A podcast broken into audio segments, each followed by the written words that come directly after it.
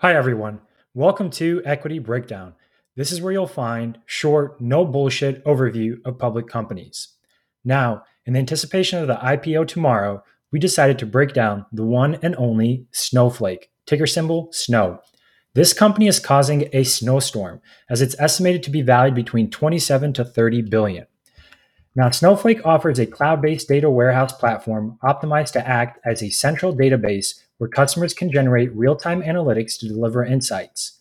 The company was founded in 2012 by data warehouse experts, two of which came from Oracle, to create an ecosystem that allows customers to break down data silos and derive value quickly from rapidly growing data.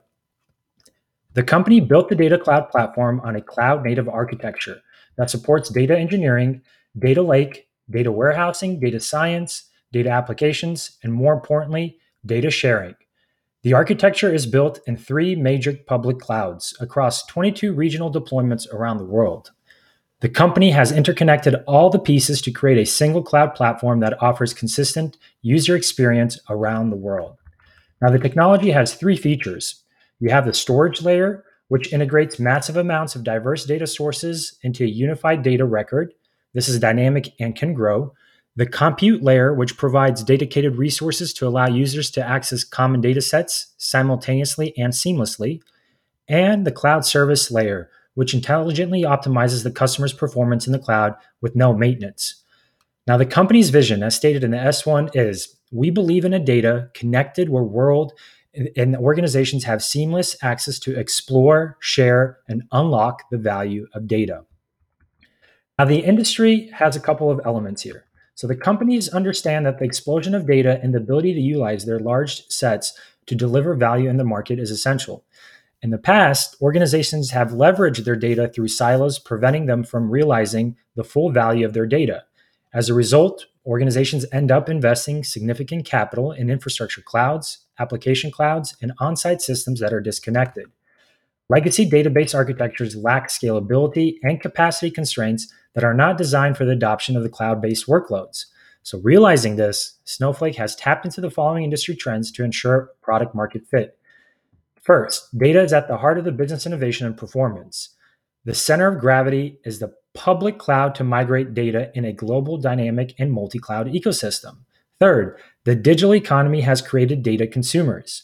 And finally, technology consumption has evolved to embrace a utility business model where consumers pay only for what resources they use. Now, the market opportunity here. So the total addressable market for a cloud data platform is $81 billion. Now, according to the IDC, the markets for analytics, data management, and integration platforms, it is estimated at $56 billion with a potential 50% growth by 2023. Additionally, data sharing is a feature that is relatively new, and Snowflake actually believes that the company, there's plenty of opportunity that's largely untapped.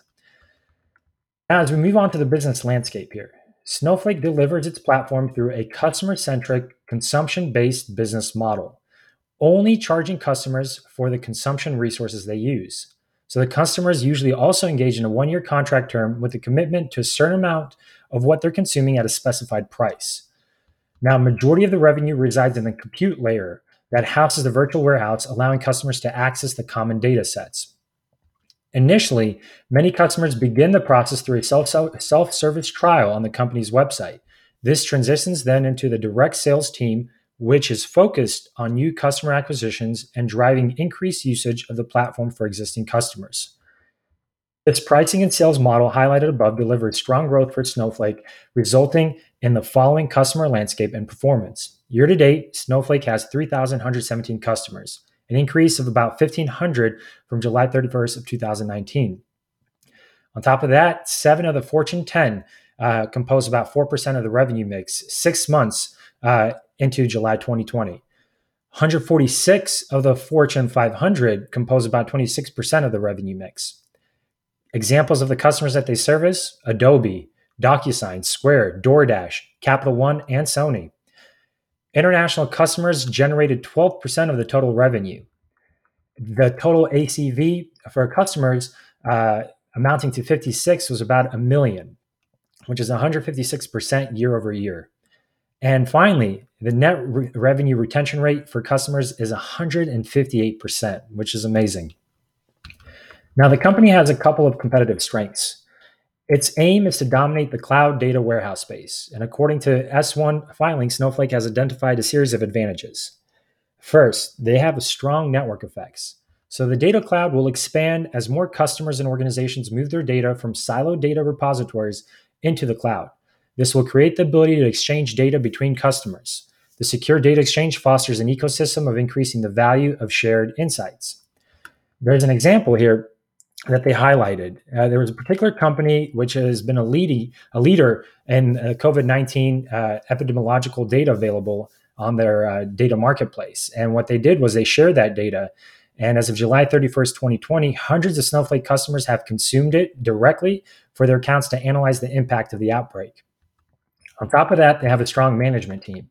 So the company has retained strong data architect teams and data engineers led by CEO Frank Slotman, who took two prominent software companies public, specifically ServiceNow, which is a highly cloud software company valued at $65 billion. So retaining this talent is crucial to success. On top of that, they have a pretty unique pricing model. It's a usage-based pricing model that distinguishes it from the adapted to cloud service providers. They also optimize and integrate the diverse data sources into one source.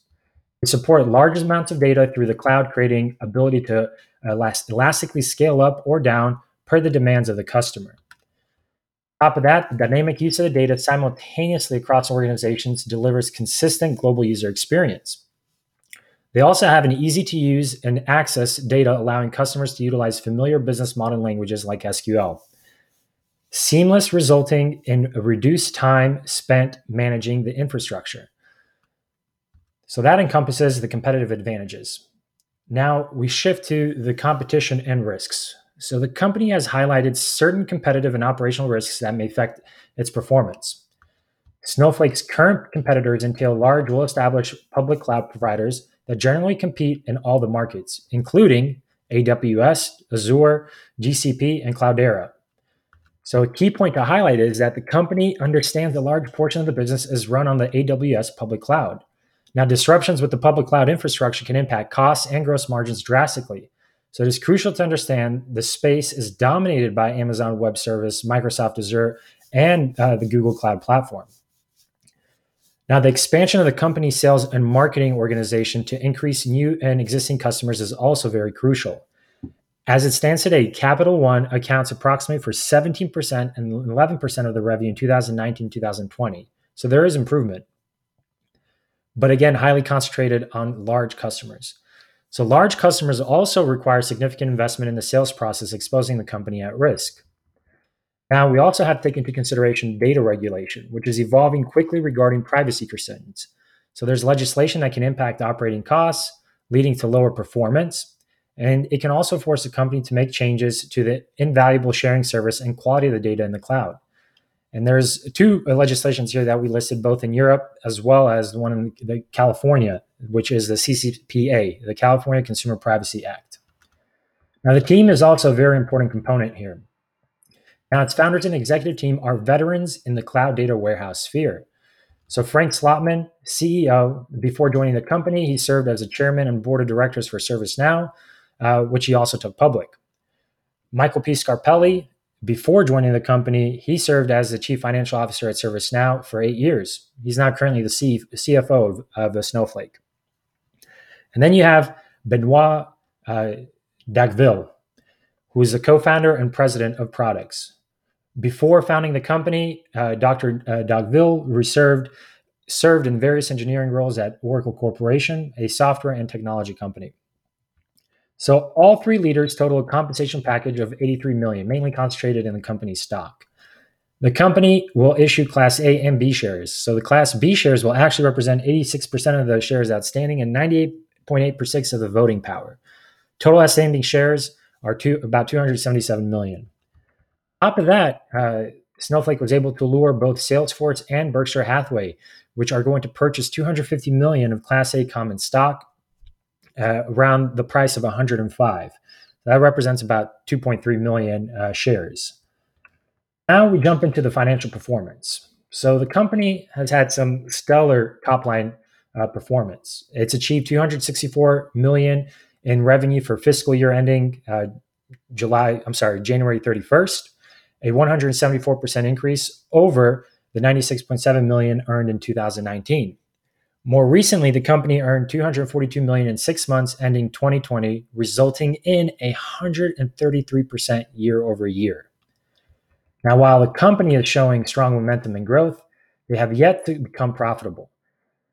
January 31, 2019 and 2020 both showed a net loss of $178 million and $348.5 million respectively. However, gross margins are about 60%, so that shows a promising outlook as Snowflake continues to expand its revenue.